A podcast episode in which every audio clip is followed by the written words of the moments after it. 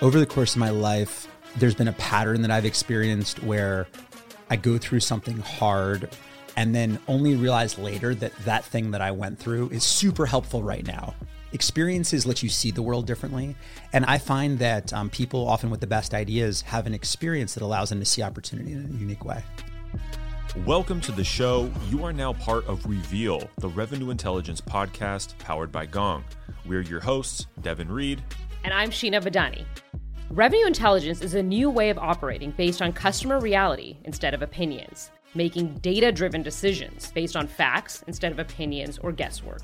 And it's made up of three success pillars people success, deal success, and strategy success. You know, the things all revenue teams need and care about. Every week, we interview senior revenue professionals, and they share their stories and insights on how they leverage revenue intelligence to drive success and win their market. You'll hear how modern go to market teams win as a team, close revenue with critical deal insight, and execute their strategic initiatives, plus all the challenges that come along with it. So today, uh, Sheena, we hung out with Dan Shapiro, VP of Global Sales Solutions at LinkedIn, and I believe you knew him before today, right? I did. We actually worked together at Bain back in the day, of which he had some crazy stat. I think he was like the fastest person to ever be promoted to manager. Wow. So, you know, some stat like that. Sure. Don't quote me on it, but he was uh, a rock star there. We have no fact check here, so you're fine. yeah, exactly. and then we were at LinkedIn together. Actually, he brought me into LinkedIn because I was still figuring out what I wanted to do with my life and if tech was a thing for me. Um, so he introduced me to Scott Roberts, who I worked for on the business development team there. So I have a lot to thank him for. So it was great to have him back in the studio and talk about all the things that he's been up to Yeah. since those days, which is a tremendous amount, including now running a team of 6,000 sales professionals. I tried not to look too shocked when you said 6,000 people uh, or, or verbally say wow, but I think that's the largest sales team I've ever talked to, like the head of a sales team of, which is interesting too, because he started in sales and he talks about how he jumped into product for a little bit and then got back into sales as like the head of sales. So I think that's probably a career trajectory most people wouldn't be expecting, uh, but definitely really interesting to hear about. We were just chatting about the podcast afterwards and i think we just loved the dynamic and he was so open and Yeah. um, you know upfront about his experiences and how he's gotten where he is today i think that was something um, unique and that we really loved that he brought to the conversation Yeah, hundred percent, and it definitely uh, definitely makes sense what he said. His sales superpower was uh, at the very end of the podcast. Dot, Make sure you stick dot. around to hear it. Yeah, dot dot dot. It's refreshing to see these heads of sales who I think oftentimes have that stereotype of like a type A personality, these like aggressive, you know, go getter types, and that's really just not the case with Dan. Uh, really put that, you know, make sure he humanizes himself to his team, and you can tell like having that uh, understanding first uh, approach to his team and the way that he operates has just been like the core of his success. totally totally he's been like that from first day that i met him Well, let's go ahead and dive into our interview with Dan Shapiro. Since we recorded the podcast, Dan was promoted to Chief Business Officer at LinkedIn. Congrats, Dan. The entire Reveal team is so happy for you. You know, we usually like to get the podcast kicked off with uh, a couple icebreaker questions. So, to kick it off, what's your morning routine if you have one? Morning routine. Well, I have three, uh, you know, elementary school age kids. Um, my boys are 10 and 8, and my daughter Avery is five. And so I would say the morning is absolute chaos. um, just trying to get everyone dressed and fed and ready for their day while you're trying to get ready for your day is it's a it's a success every morning. Uh, and my big part of the morning is I make breakfast for the kids. So three kids, four different breakfasts. Like everyone wants something different, and uh, you know, there's we're slicing fruit, we're cooking, you know, eggs, we're making toast, like we're trying to fit it all together. But every day, everyone gets to school, and honestly. Uh, being able to do that, and then I take them to school twice a twice a week is just kind of one of my favorite parts of the day. That's better than me. I just take out the box of cereal and the milk. if you want it, you have it. Otherwise, off to school you go. So, VP of Global Solutions, uh, tell us a little bit more about what that uh, means to you, what that role means to you. Yeah, I well, LinkedIn uh, is a consumer platform, and we've had the fortune of building some amazing businesses on top of that platform across recruiting, learning, uh, marketing, and sales. And so I'm responsible for the global field team that brings those solutions to customers all over the world and helps them solve big problems. And ultimately, that's the basis upon which LinkedIn's business is built. Your background was a little bit unique. Like you didn't start in sales. Um, so how did you actually get your way into uh, into sales and, and running a sales org? Yeah, uh, well, I, I was actually uh, more of an entrepreneur coming out of college. I started my first company in college, uh, which actually helped high school athletes get recruited by college coaches, and I loved it. And so I came out to the Valley after graduation, joined a few more startups, um, and so I'd always enjoyed the process of having an idea, trying to you know communicate it to others, get people bought in, build a partnership, and I think that naturally lends itself to sales in a lot of ways. Uh, but it wasn't until I joined LinkedIn and the head of sales at the time, Mike Gamson, uh, came to me and said, "We're build, we're going to build this great sales team. Like you should." You should join us. You should uh, become a sales leader on the team. And I said, that's a terrible idea, Mike. uh, you know, I have never done sales before, uh, and we're in this hyper growth stage. You need you need people that have done this before. And Right. he's like, no, I think this is going to be a good thing for both of us. So, at LinkedIn was really where I cut my teeth, and I found that there were a lot of things that were completely new to me um, about sales, but there were a lot of instincts I had from my entrepreneurial days and my consulting days that were really uh, helpful and. I spent then at LinkedIn five years uh, in on the sales team, and then um, wound up doing a, uh, a tour in our product organization before coming back to sales. Now, What was the decision making process that led you to want to go into product? Because I Yeah. think that's pretty unique that folks are not, you know, once you're in sales, like you're going down that track for the rest of your career, most likely. Um, so what led you to to take that detour? yeah, it was really a conversation with our CEO Jeff Weiner, uh, and he said, you know, you're doing a great job in your current role. Um, and at the time, I'd grown the the LinkedIn business and recruiting from about forty million dollars to about a billion dollars in about five years, and I was very proud of that. And he looked at me and he said, you know, it's great that you've accomplished this. You've learned so much, but honestly, great tech companies are built on great products. Mm-hmm. And you need to learn how to build great products or great technology. Mm-hmm, mm-hmm. And once I came to understand that truth, I realized I needed to go do it. Like if I really wanted to have this journey and, and I needed to learn product. And honestly, the only way to learn product is to do product. Um, you can't learn it from afar. You can't learn it by being connected to it. You need to build a product from the ground up. And so I moved from my uh, sales responsibilities as a leader to an individual contributor on the product team. Yeah. And over the course of five years, got a chance to manage a bunch of different amazing products. And it was a fantastic journey. I learned so much. And ultimately, uh, then had the opportunity to come back on and lead the sales team at large uh, at LinkedIn. What about first um, other sales managers, sales leaders who are listening who want to get more exposed to the product side of the business? Um, and I know you said that like you can't just do it from afar. Like, what's an, a way that they can kind of get close to that part of uh, the business? Yeah, well, I, I think that um, most sales leaders that I talk to, if they think about their long-term aspirations and their career, you know, what, what I hear from them is that they, maybe they want to lead revenue at a company someday, mm-hmm. or they want to be a COO. And I and I think that being a great revenue leader or a great CEO means you have to be a great partner to the product team. Not necessarily you need to know how to build a product, mm-hmm. but you need to be a great partner to the product team. And I found that the best ways to build out that skill set is either to take a tour in product marketing, which can be a fantastic way to understand how to translate product into something that can be brought to market, mm-hmm. or to get great feedback from the market and bring it back into the product roadmap. So product marketing is actually a nice tour for sales leaders. Yep. The other the other is just get involved in launches. You know, when a new product at your company is being launched or you're you're doing a new iteration on your existing product, that early feedback loop, those pilot customers, the process of charter or beta, those are the moments where I feel like you can really get a handle on what are some of the considerations that r- are important to great products, even without going into the product org or the marketing org. So mm-hmm. I usually say that those two great way are great ways to, to sort of cut your teeth a little bit. You had a great quote from one of your blog posts on mentorship, uh, which I think kind of ties into this, uh, you know, idea of, of moving from department to department, realizing your full potential. I'm going to read from it so I, so I get it correctly. But uh, the quote goes, uh, "You don't exactly know how, but every moment of your life is going to set you up for what you'll end up doing later. Your hobbies, struggles, relationships, classes, and life experiences are all preparation for capitalizing on future opportunity."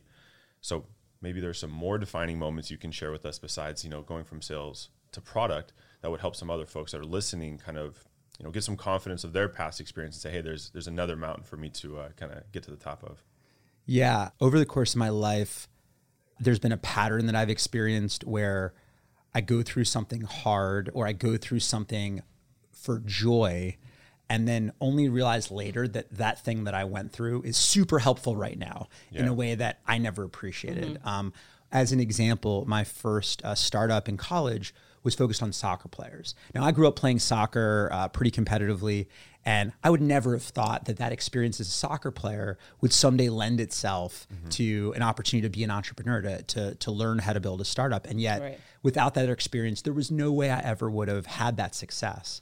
I, I- try to mentor people, not just from my circle, but LinkedIn has a great program called LinkedIn Coaches. And I spend time with students coming out of school that come from um, families that don't have connections into the industries that they might want to get into. And one of the things that I, I, I sort of feel is a huge, wonderful thing for them to realize is that the things that they're going through to get their first job, that grit that they're building, Yeah. the determination that inherently is in them to get to that point, that's going to set them up for a beautiful future in a way that they don't appreciate in the moment. All that they mm-hmm. feel is, oh my gosh, like my family's been investing so much in me going to college. Now I gotta, I gotta pay it back. I gotta pay it forward. And what I see in them is, wow, like this is a person that is going to build a fantastic life for themselves, and they just don't know that yet. Yeah. So I try to remind them in those moments because because sometimes the hardship you can start to see it in a different light. Experiences let you see the world differently, and I, I find that um, people often with the best ideas have an experience that allows them to see opportunity in a unique way. Yeah. So why don't we get a little bit more into the, the organization that you run? Um, so tell us a little bit about the sales team, so that we have a sense of like the scale and the scope of what you're responsible for. Yeah, so I'm responsible for all of the uh, quota carrying um, uh, reps at LinkedIn, all of the post sales, uh, customer success team, uh, all of the foundational teams around sales ops, sales tools, sales productivity and training, and really the whole the whole field org. So it's about six thousand people spread out over uh, over 25 offices uh, around the world, and you know we support tens of thousands of customers in four different lines of business, whether it's recruitment, learning, marketing, or sales. So with that scale, um, how do you make sure that you have like a strong pulse of what's going on, both with your employees and with your customers? Yeah, well, I think the more senior you get, the more your job is to make sure you have a picture in your mind of what's actually happening on the team. You do less, you absorb more. And so there's a lot of ways to make sure you have the right information. Part of it is you have great people around you that help analyze the business that you're running. And we have a pretty, you know, wide business with a big surface area. Uh, but you cannot replace the texture of listening to a customer talk about what it feels like to work with your company. You can't replace sitting down with a rep uh, in Singapore and s- looking in their eyes and having them talk to you about how they feel about their career at the company. And so I try to operate at both altitudes with as even energy as possible. And what I've found is that um, it basically means that when I go on all my trips around the world, that I have a very distinct playbook for listening, which is I listen and I don't talk. So, I'll, like as an example, I'll sit down with reps. Uh, you know, in Sydney, as an example, I'll be going to Sydney in um, in February, and I will say like, please, I have a question for each of you, and my goal here is to listen and not respond. I'm going to take it all in. Like there's always when you have a complaint or a gripe, and people are very at LinkedIn, very open and constructive about their feedback. Yeah. There's a tendency to want to, oh wait, like you have that problem, we're fixing that. But like that's not what that meeting is about. The meeting is about me making sure I have a sense of, of what it feels like to be an employee, to be a customer, and I use your product. So when I came into my new role uh, in February, every morning on the way to work, I listened to a sales call nice. uh, like opened up the mobile app and I, I found a call and uh, you know I tried just to understand where where the conversation were, was. you will have these open-ended conversations with the sales team where you're really focused on listening how do you take and you know synthesize all that information and then do something about it so that the, the team feels like it's a two-way dialogue and that's, the leadership is listening and doing something about what i have to say Absolutely. Well, there's there's sort of two levels of that. One is when you get feedback from a team, it's important that you follow up with them and at least you acknowledge that you heard what they said. And I think oftentimes just feeling like you were heard Yeah. accurately mm-hmm. and with the right intention and the right care, that is a huge thing that I think people don't do don't do enough of, to Yeah. be totally honest. Then what I tend to do, I take those examples and I use them in my general narrative to the team. So I just sent out a holiday message to my team thanking them for a great year. I took it as a moment to share and reinforcing the things that I know are important, which are related to things that have been shared with me. Mm-hmm. And so I have been a fantastic, uh, and LinkedIn generally has a fantastic internal communications team. And all we think about is making sure that our entire team is on the same page about mm-hmm. what's going on, what matters, what we're doing about it, so that people, A, know that leadership cares. And I think LinkedIn does a fantastic job of that. Jeff, in mm-hmm. particular, is, is world class at that. And that we're doing something about it. And so I am already thinking about at our next sales kickoff in July how am I going to harken back to things I said in the prior July and show that Yeah. that wasn't just talk. Yeah. Um, we talked about diversity and inclusion. Like, what, what are the, what's the progress we made on diversity and inclusion? Uh, we'll talk about customer value and making sure that our customers are getting as much value as they possibly can from our products and how much progress are we making on that. so, I think that having the moments to build and reinforce the story over the course of the year is a big part of making sure that you have a team that feels like really connected to their leaders. Yeah, we, we had uh, Lake Adoshi from LinkedIn here a couple weeks ago, and I can hear uh, alignment is, is true because you guys are both basically you know talking about how key it is to be aligned across all the teams, but also closing the loop right on these projects and these conversations that you've had before you know, starting new ones. Yeah, and well, Lake, Lake is such a talent. Uh, she has three things that um, you know I wish more people had. She is uh, strategic. She is operationally savvy, and she cares about people incredibly. And I feel like that's a that's a little bit of the formula for the kinds of people that tend to be successful uh, on my team. Maybe in the spirit of- of listening and probably plays a part in it. What are some of the unanswered questions that you're currently tackling? Yeah, well, I think that the big trend that I'm paying a lot of attention to right now, or I'm really focused on, is that you know in technology we've and this is this has been a trend going on for a decade, right? But we've moved to subscriptions as the primary way that we work with our customers. Mm-hmm. And you know, if you go back 20 years, uh, you know, it was very much a license model. You you sold, uh, you know, if you were in hardware, you sold a box. If you were in software, you sold a license, and the deal was done, and you sort of walked away. And I think it created a mentality in sales of the success point is the closing of the deal. And I actually remember back to a, a meeting I had coming out of school where I met with this really successful salesperson, and my dad was encouraging me to learn about sales. He thought that might be interesting. And I remember talking to this person and just how much they loved closing the deal and how little they cared about what happened afterwards. and that just doesn't play anymore. I mean, we're in a subscription business where every year a customer decides whether or not they value the relationship, whether or not they want to go bigger with their vendor or their partner. And it's based on a better understanding of where value is getting created. Mm-hmm. And so I think we're in a moment where we need to rethink what sales is from a deal closing organization to a customer value organization. Because customer value is the best predictor of long term success of the relationship. Like we mm-hmm. see it time and time again. The customers that get value from our products, whether they're hiring people, closing deals, building leads, learning for their organizations, those are the customers that grow over time. Mm-hmm. And but if you ask the average salesperson, like, what's your job? Or like deep down, what do you think your job is? It's like signing paper. Close deals. And and it's this that's the start. Right. Um, and I think actually, I think this trend is incredibly healthy because it aligns the buyer with the seller. Right. At the end of the day, we care about the same thing in that world. I care about delivering value for you because I know that if I deliver value for you, that that's going to translate into a healthy business, a bigger business, and a bigger relationship over time.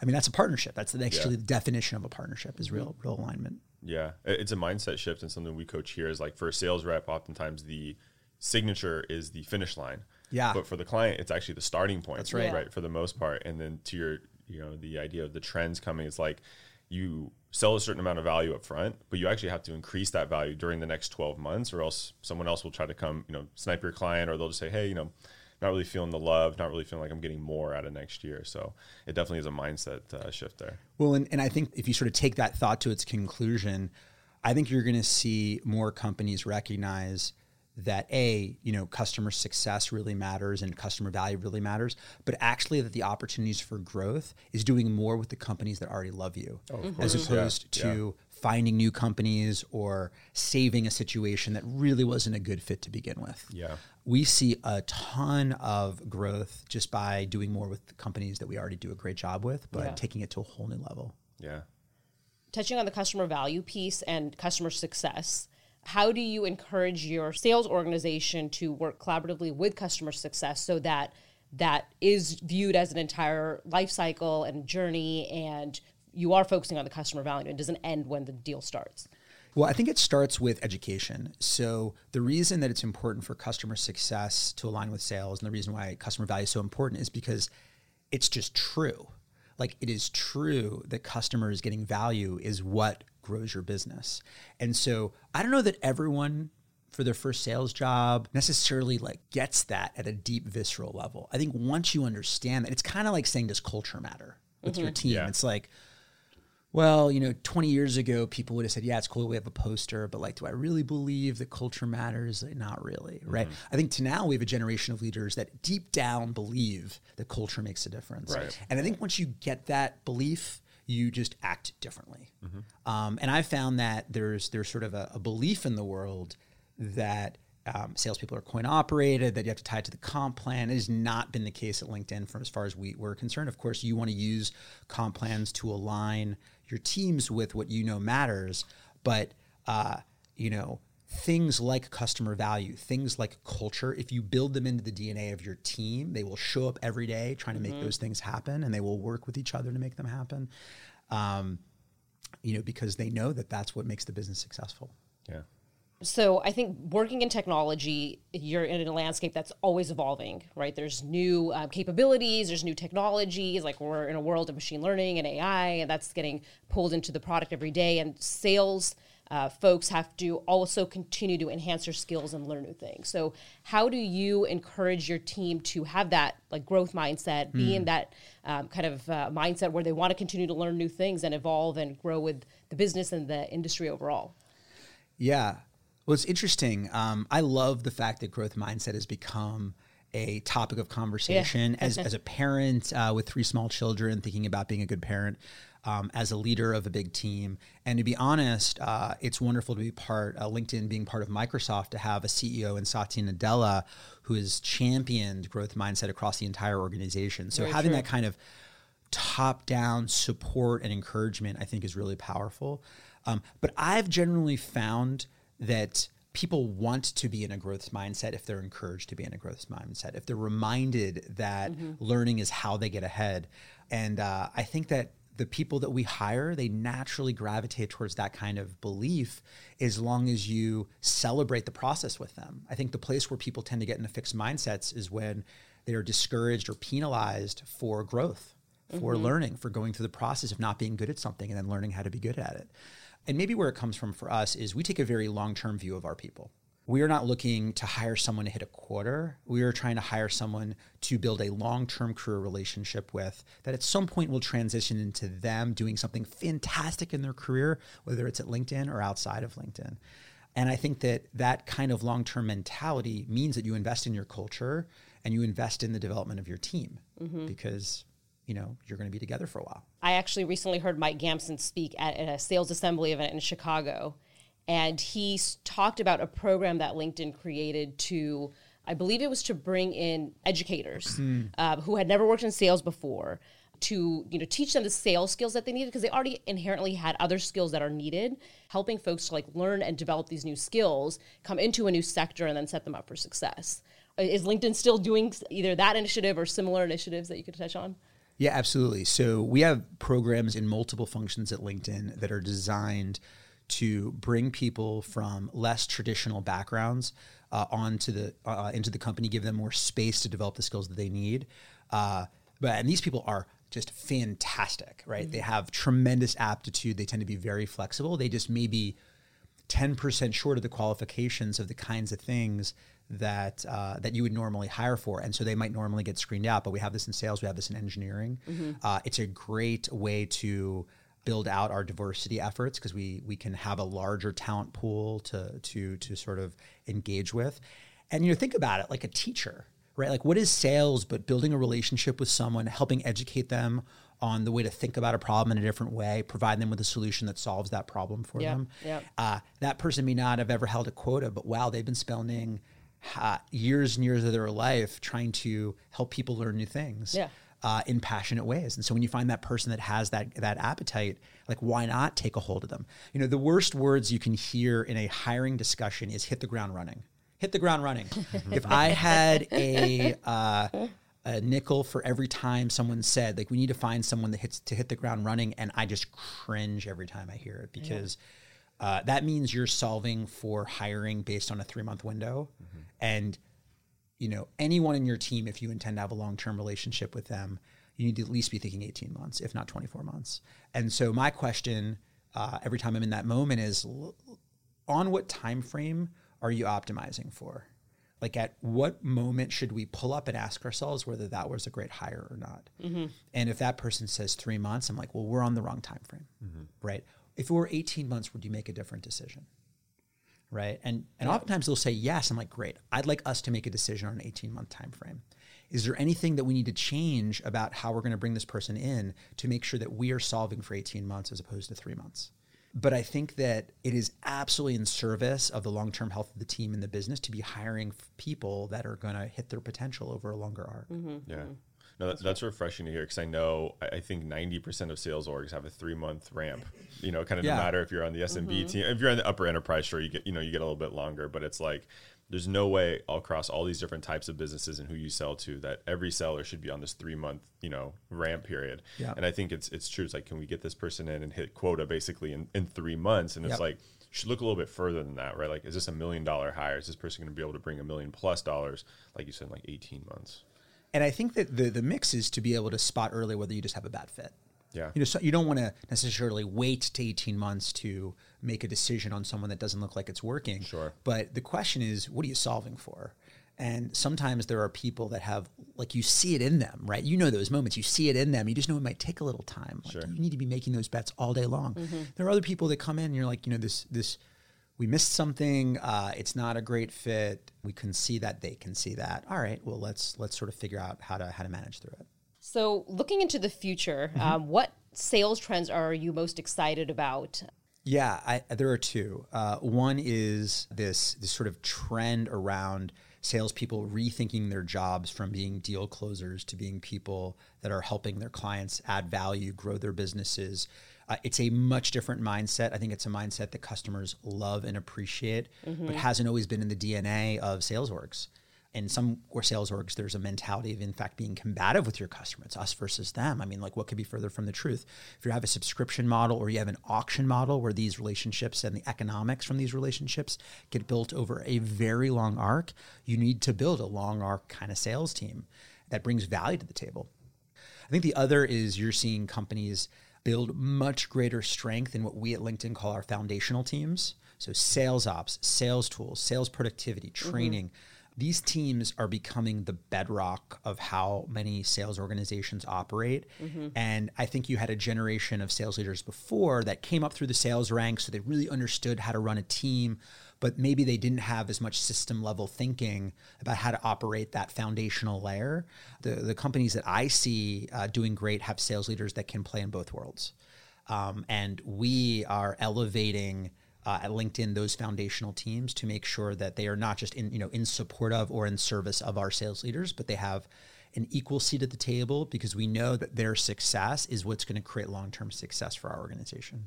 Dan, I would like to know what is your sales superpower? I think I'm a, I'm a good listener, and I think that oftentimes customers feel like the world around them is chaotic, that a lot's happening to them, and they're looking for a partner that can help simplify the problems that they're facing.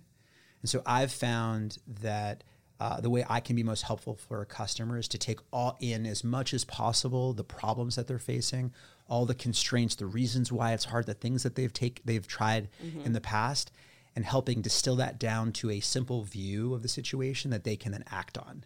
Oftentimes, that action is then with us. Uh, sometimes that action's not. But I think people can feel paralyzed when the world feels complicated. Sure. And so I think creating simplicity for me is is a way that I can be as helpful as possible. That's great. How would you describe sales in one word? Value. The quickness in response. Yeah. Like, There's no hesitation, Yeah. lack of hesitation. Yeah, I mean, like it's so obvious if you if any organization looks at their looks at their data and i'm a data driven person if you deliver value for their clients you build great long-term growing relationships over time if you asked a client who do you want to want to do more business with they're going to say the companies that are helping me solve my problems mm-hmm. Right. and I, I tend to think that you know it is the only lever and the primary lever that every company has to grow their business like how much value do you get to create so if you get your sales team aligned around how to create value how to be part of the solution how to help customers look at problems in different ways and, and new solutions to solve those problems you're going to build a great business Well, thanks so much, Dan. It was great Yeah, to have you great to on the be here. show. Thank you. thanks for having me and uh, congrats on all the success you, you guys are having Thank you. Thank you. Thanks. This week's micro action is all about active listening. Do you ever zone out while someone is talking to you? Yeah, me too. Dan shared how he takes pride in being a great listener. It's his sales superpower. And this skill helps you build trust and understanding across all your interactions, from sales conversations, internal communication with colleagues, and our social lives. So today, I'm sharing three tips to help you practice and become an outstanding listener. All right, first up, on sales calls, pay attention to your talk to listen ratio. This is essentially monitoring how much you speak versus listen in a given conversation. An ideal range is 40 to 50% from the seller side. Remember, everyone wants to be heard, your buyers included. Make sure you're listening. And that leads to our second tip listen to understand, not to respond. I'm gonna say that one more time. Listen to understand, not to respond. This is a big one, and it can be challenging for salespeople who are wired and trained to be problem solvers. The key to mastering this, however, is dialing up your curiosity. If you find yourself truly curious to understand and hear what the other person is saying, you'll find yourself speaking less. That's a good thing. A quick tip for people who sell via web conferencing, like Zoom and GoToMeeting, is to mute yourself right after you're done talking. That way, you're on mute when your buyer is speaking and it forces you to listen, and you have to manually unmute yourself. Little barrier there can prevent you from interrupting and speaking too much. All right, last thing remove distractions and quiet your mind. Remember that zoning out thing? Chances are your brain was wondering about your phone notifications, an email you need to write, or a grocery run store that you need to make after work. This is tricky, but here's how I do it. Whenever these distractions pop up into my head, I simply tell myself, not now. It's not that this thing isn't important, it's not that I won't get to it, but in this moment, I'm going to pay attention to who's right in front of me, who's speaking to me. I'll get to that distraction later.